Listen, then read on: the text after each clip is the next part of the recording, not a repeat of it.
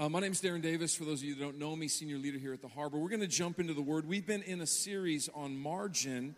Going to continue that today as we take a, a, a look into to creating margin in our lives for the sake of fruitfulness. Everybody say fruitfulness. That's what God called us to be in the world, in the earth. And so we're going to take a look at that. Sam last week spoke on life is difficult, but trust in Jesus.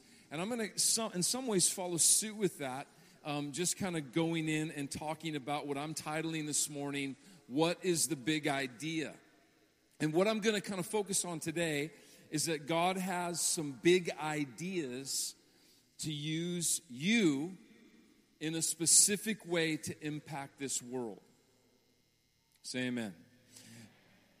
Both individually and collectively, we have been called to bring impact to the world because we are better together.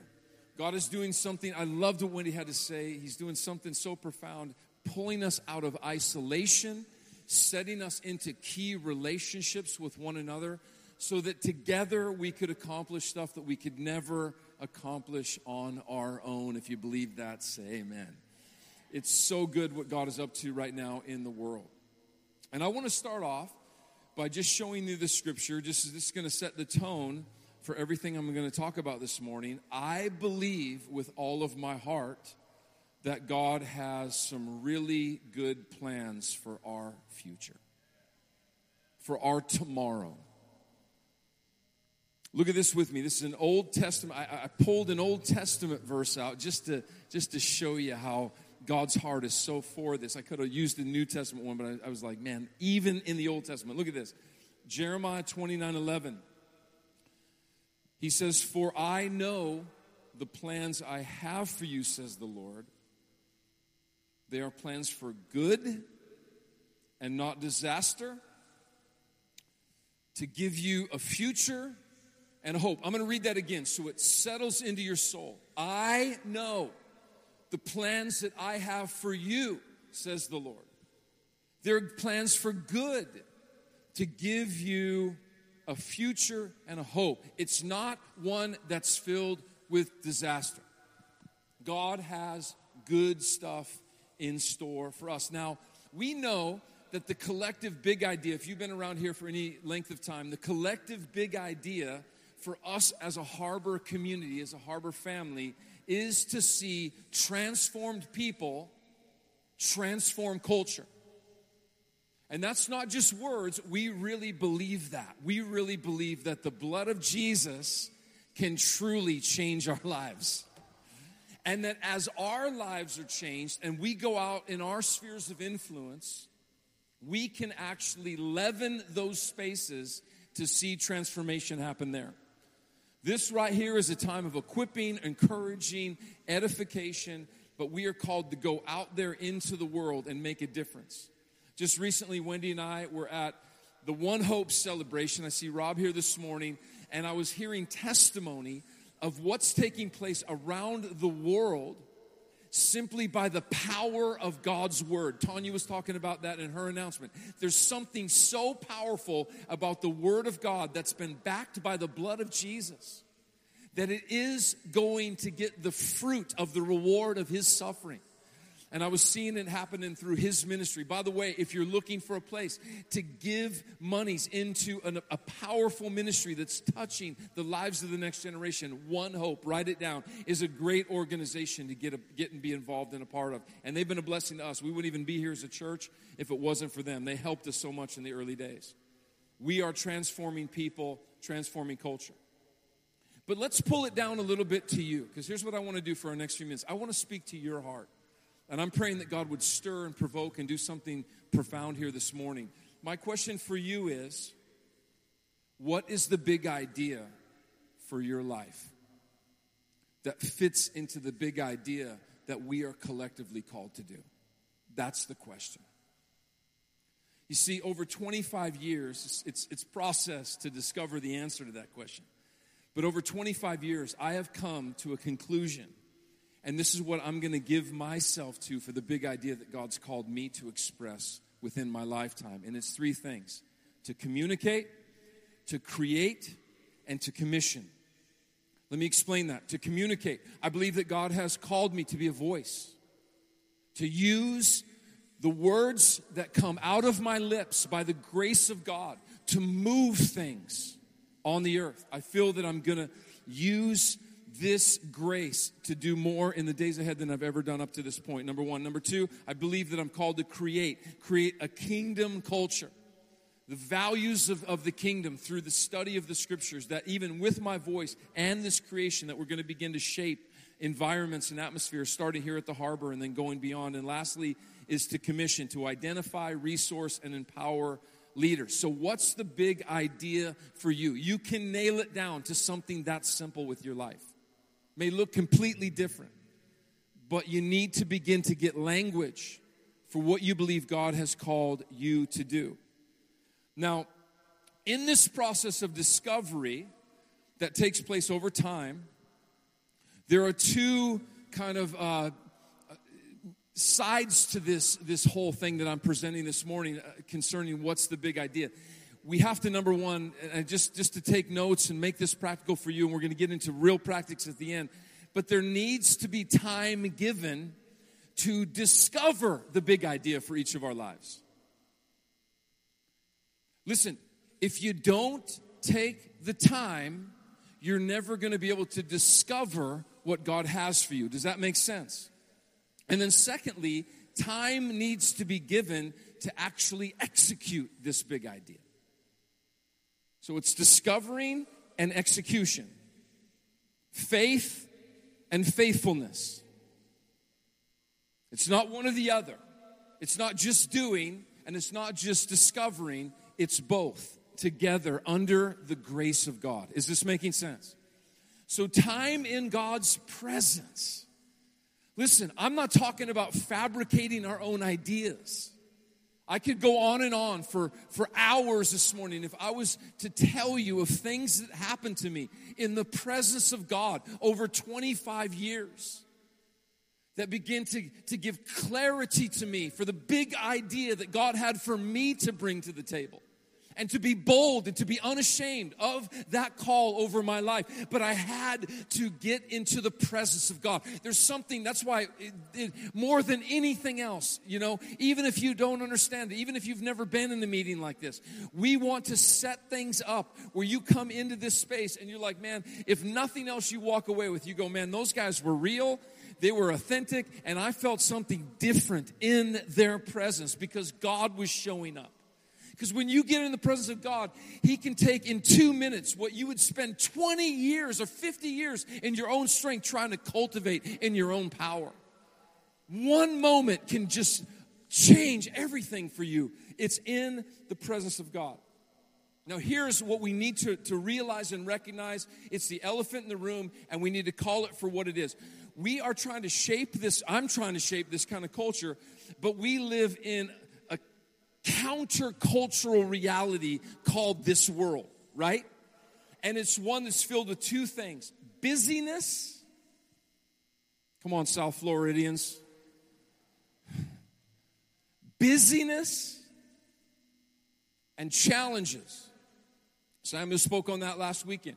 These are two major hindrances to us even coming close to discovering the big idea that God has for our lives. And I don't know about you, I am over being on the rat wheel or hamster wheel. Maybe it's, it's supposed to be called hamster wheel, right?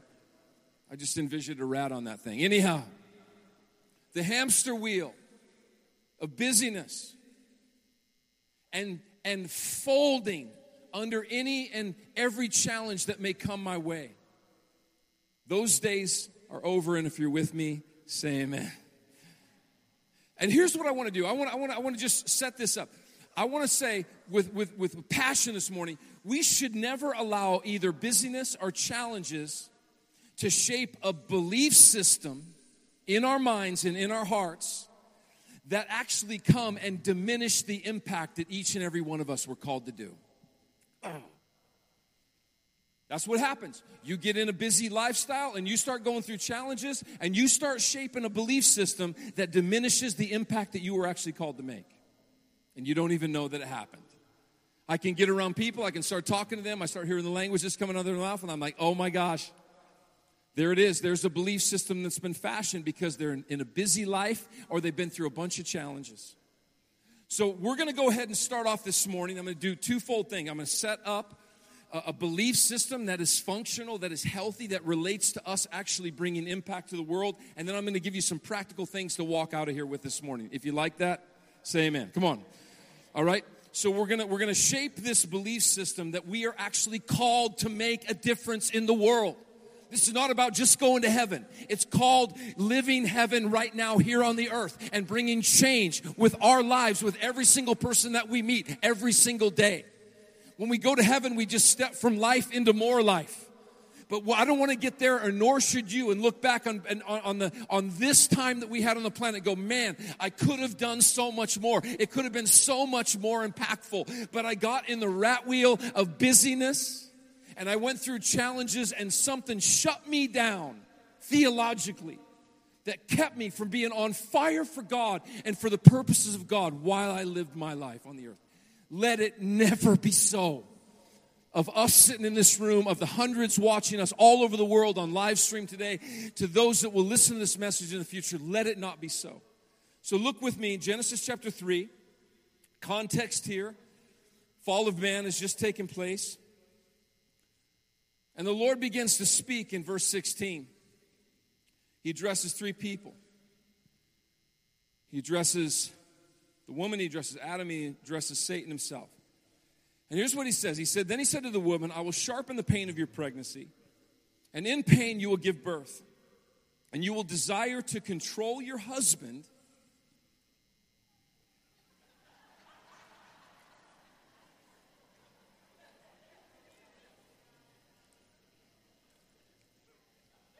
I got a witness right there. But he will rule over you.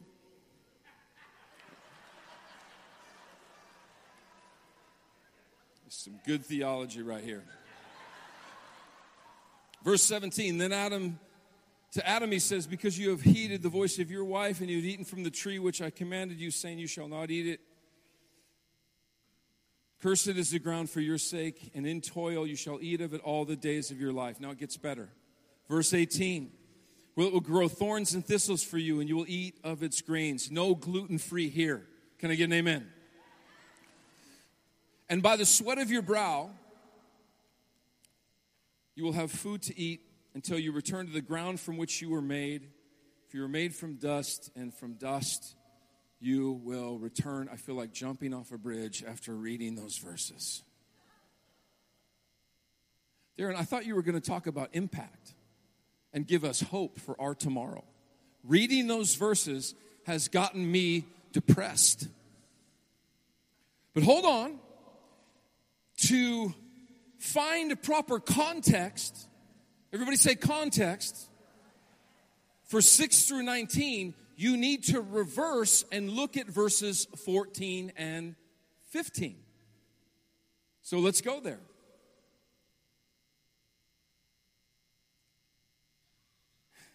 Then the Lord said to the serpent, Because you have done this, you are cursed more than all animals, domestic and wild, and you will crawl on your belly, groveling in the dust as long as you live. Now, here's what's amazing. I'm, I'm going to stop there and I'm going to get into 15 as well. But what's amazing is in the Old Testament, you have to understand this, there are new covenant theological verses positioned there that are type and shadow of the gospel, the good news. Everybody say good news. Because in the midst of difficulty, in the midst of busyness, there is good news speaking to our hearts, calling us to make an impact. And if we look at the Word of God through the wrong lens, you will miss, even in the Old Testament and even in the New sometimes, type and shadow of the good news, the gospel of what Christ accomplished for us. And here it is. Because he's telling the devil, and he's not telling humanity. He said, he's at the end of the he said, You are the one that is cursed right now. And you are the one that is going to crawl on his belly, leveled of authority. Leveled of authority. Unless it's he's propped up by us believing in his lies. Let's let the snake stay on the ground. Don't prop him up. Snakes were never meant to stand. They don't have legs, right? So he's meant to crawl on his belly. And then he says, You will grovel in the dust as long as you live, inferring that one day he will cease to live. He will cease to exist. We were created to live forever. He, because of this, has been stripped of his authority. He is cursed, and he will crawl on his belly as long as he lives until he one day ceases to exist, which we're going to all be a part of. See, when I even think of death, hell, and the grave, I remind myself and I remind him of who that space is actually reserved for. The Lord continues and he says in verse 15, oh, it gets better. This is amazing.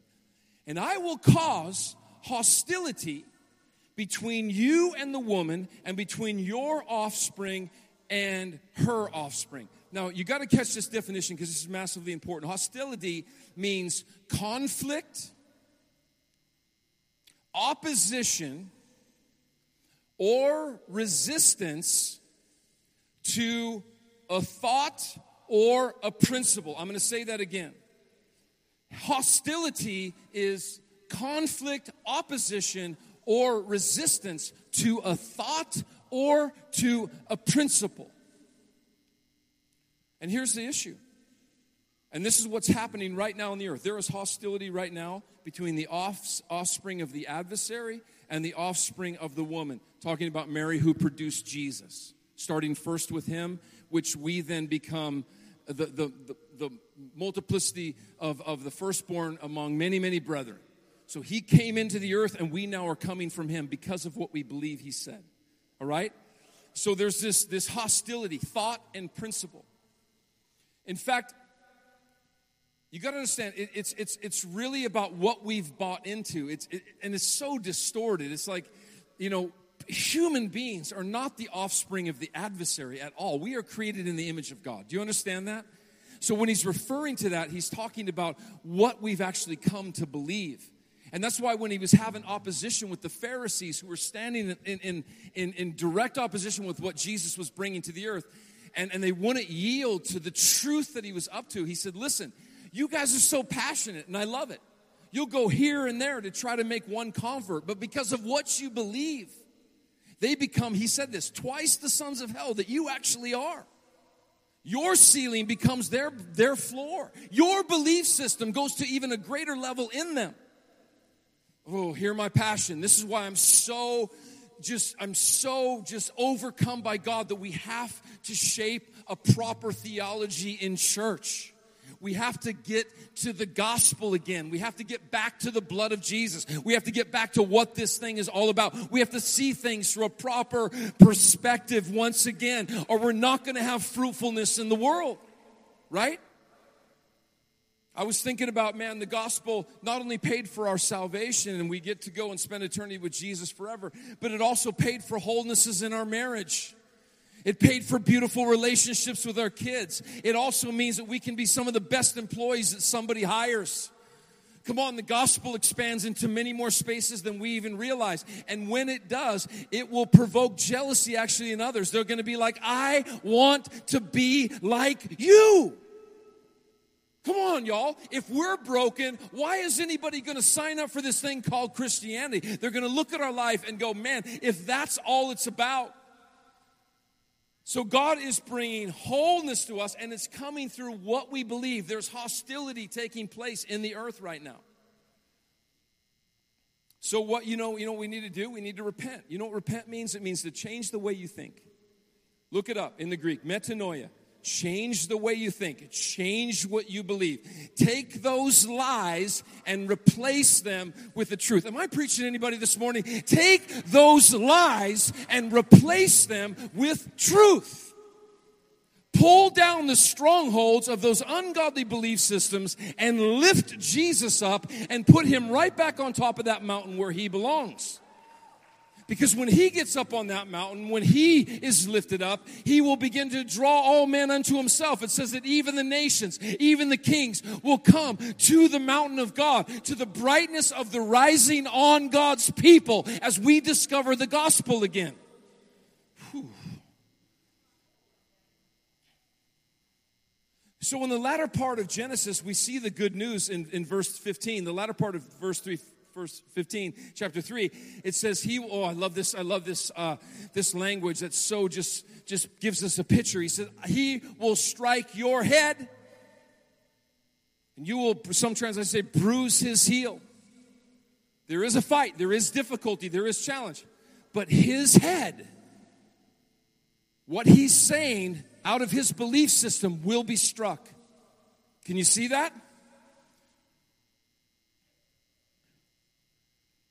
So if we could go back through verses 3, 3 16 through 19 and look at them through the lens of 14 and 15, you'll have a whole different perspective. For example, and I've been here, guys. I have been here.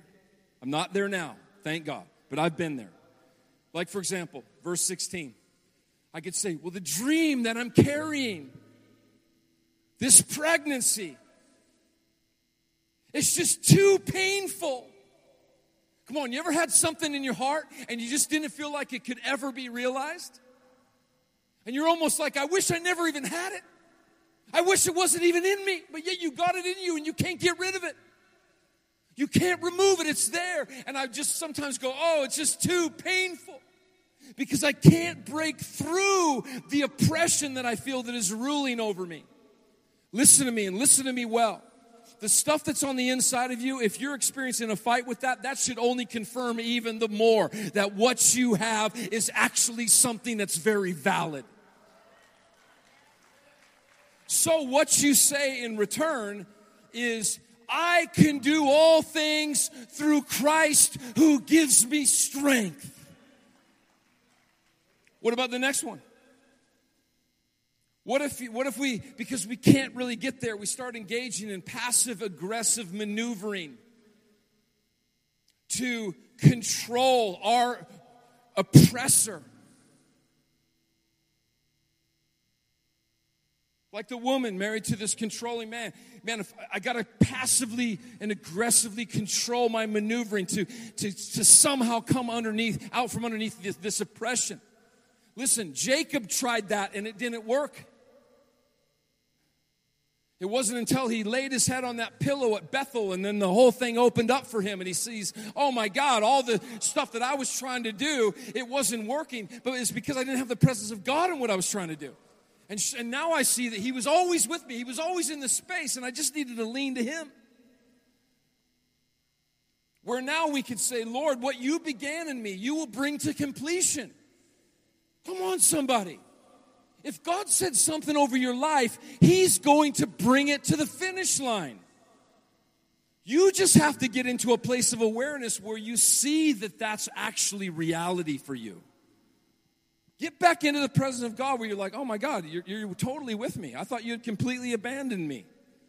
Oh, that's where you need to read verses like, if I make my bed in the highest of heaven, you're there. But also, if I'm making my bed in the depths of hell, you're there with me as well. Come on. God will take even the worst things that happen to your life and He'll turn them for the ultimate good.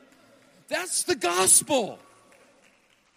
The enemy thinks he has an upper hand on you and he'll work that thing and you'll come out even better than you were before. Come on, somebody. What about this one? Verse 17 through 19. Oh, the ground's just too hard. It's cursed. It's filled with thorns and thistles. South Florida, it's too tough, too expensive, too whatever. Come on, fill in the blank. Really? For Jesus? Oh, come on. Instead, we should be saying every place that the sole of our feet step on, you have given that place to me. Come on, the gateway cities of the earth are the Lord's. We're not trying to run to smoke a corncob pipe in Tennessee and just sit on our front porches and just, you know, eat moon pies for the rest of our life. As much as I love going to those places, seeing the fall leaves, come on, somebody. Having some good barbecue, have one, someone call me sir, and actually say thank you when I do something nice for them. But we're here. And this city is Jesus's. Miami, Fort Lauderdale, and West Palm Beach is the Lord's. Come on. What about this one? Well, I guess I'm just going to have to grind it out in my life. Working the land with my knuckles bleeding, trying to just get a meager portion of food to eat. But ultimately, at the end of the day, that the land that I'm trying to cultivate to eat is eventually going to eat me.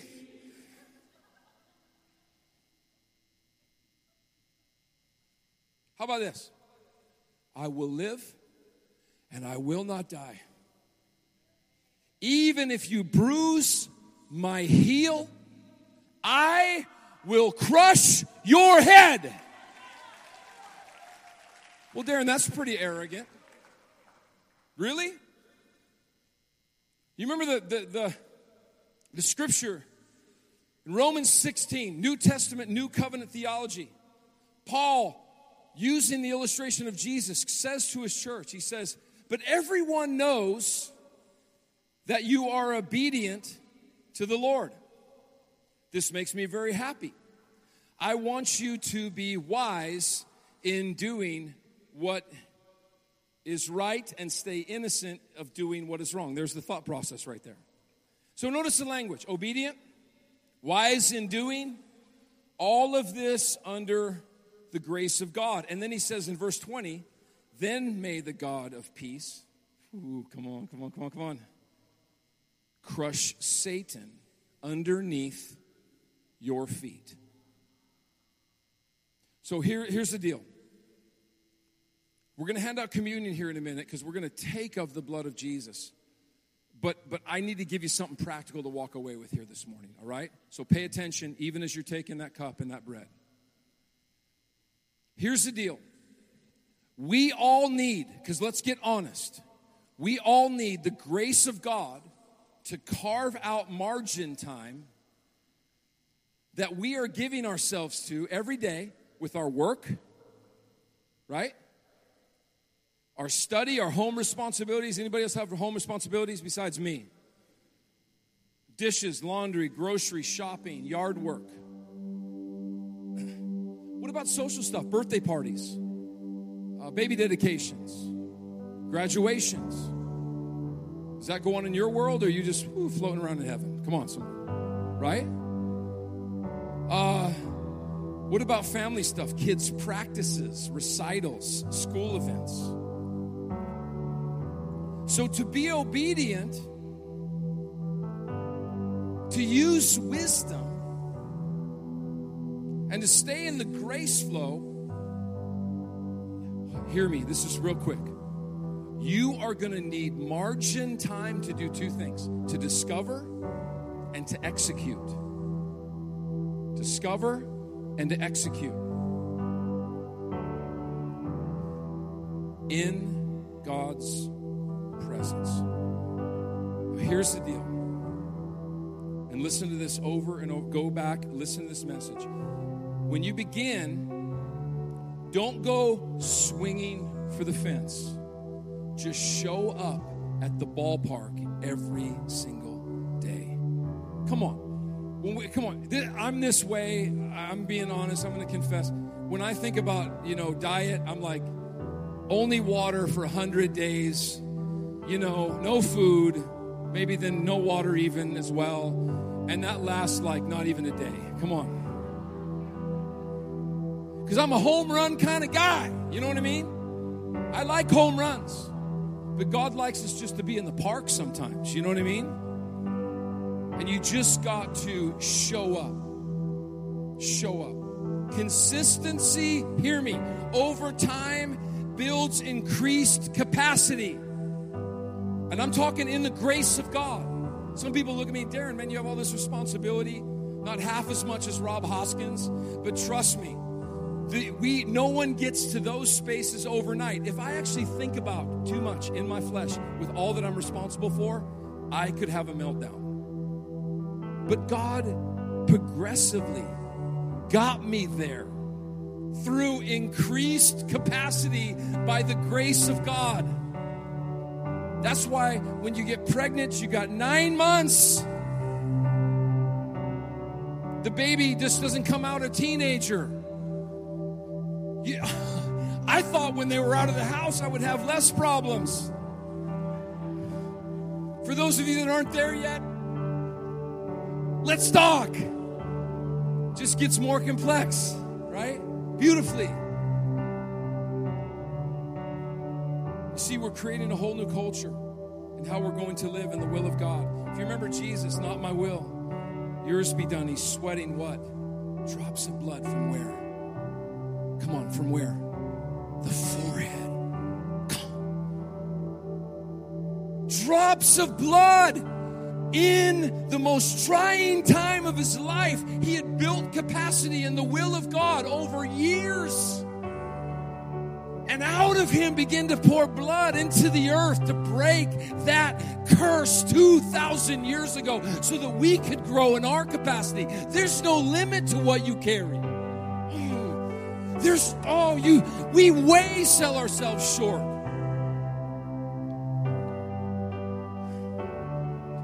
A Couple of quotes and we're closing. The result of poor time management will allow the urgent to consistently override what's most important. Get off that hamster wheel. It's not about doing more, it's about doing more of what matters most. The barrier to a meaningful life is not having enough things to do, it's being overcommitted.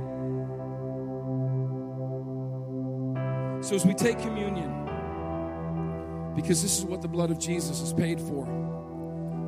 I have some homework for you, and I'm really serious about this as your pastor. I want you to write up, as you get in the presence of Jesus, a to do list of what you're to give yourself to in the coming days, even in the midst of your busy schedule. And the only way that you can get there is you need to write up as well a not to do list. You can't have a to do list unless you have a not to do list. In fact, maybe just start with the not to do list. All the things you're not going to do anymore. Secondly, you need to discipline yourself to saying no to many small things so that you can begin to say yes to big things. Number three, begin investing your best in what matters most. And then daily, I want you to remind yourself that you're not called to do a lot of things okay, but you're called to do a few things very well.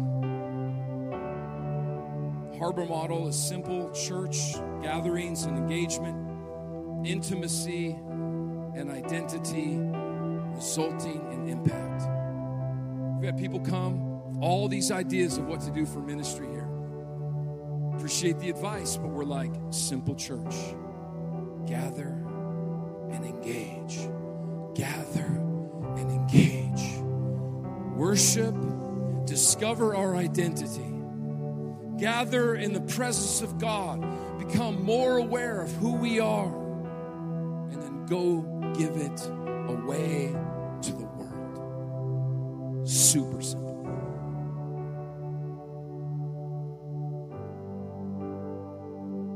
Lord, 2,000 years ago, a body was broken blood was spilled. And a side was pierced. And water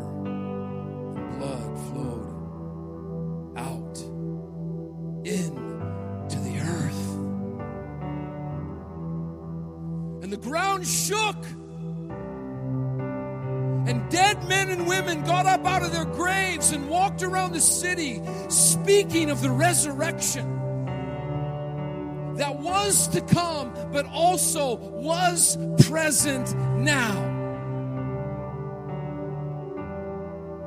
Even Roman centurions disciplined as good soldiers, never breaking protocol, declared with their lips, Truly, this must have been the Son of God. Power of the blood and the power of a broken body to transform the most hardened heart who previously was spitting in his face and mocking him, calling him, You the King of the Jews? Talk about impact. He wasn't known, he wasn't famous, he wasn't even revered.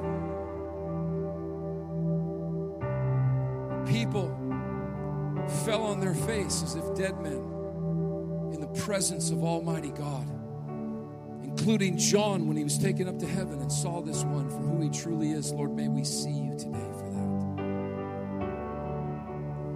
I'm almost done. Pray with me. Lord, restore all awe to the church again. Restore awe to our hearts. God, let us never grow cold of our first love. Lord, of what you've done. Let us see the gospel afresh today. Let us rise up out of any ashes, brokenness, incarceration. And let us find beauty and wholeness and freedom in the name of Jesus and then bring that to other people.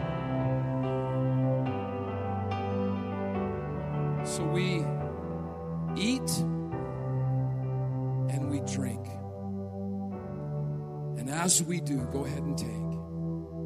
We remember today what it's all about. It's not about a cracker and a cup filled with juice. It's about the Son of God who came to change the earth.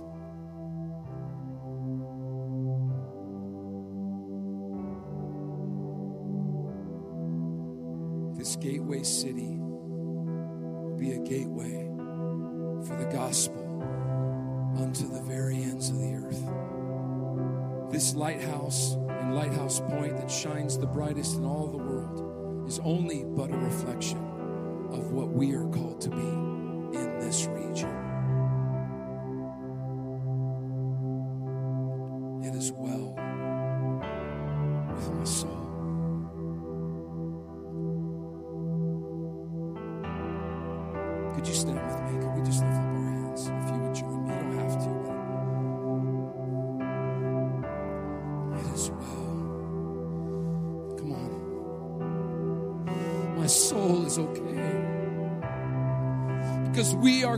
for by you. You are the lover of our souls. You are the one who watches out over our souls. You are the one that knows our busyness. You are the one that knows our difficulties. And yet, you always continue to pursue us. You continue to pull us out of our theology that we've projected because of our experiences. And you've brought us back again and again and again to the truth of the gospel. You are a good father, and we worship you. Come on, everybody in this room. We worship you. We adore you. We revere you. We say you are worthy. Come on, church. You are worthy to receive all the praise and all the glory and all the blessing and all the honor forever and forever. Amen. Can we give the Lord a huge hand clap of praise today?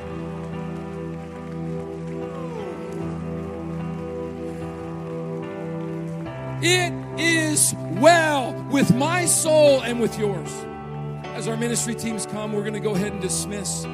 But I encourage you to come, receive ministry today. If you don't know Jesus, come and have a conversation. If you're conflicted in your heart, come and have a conversation.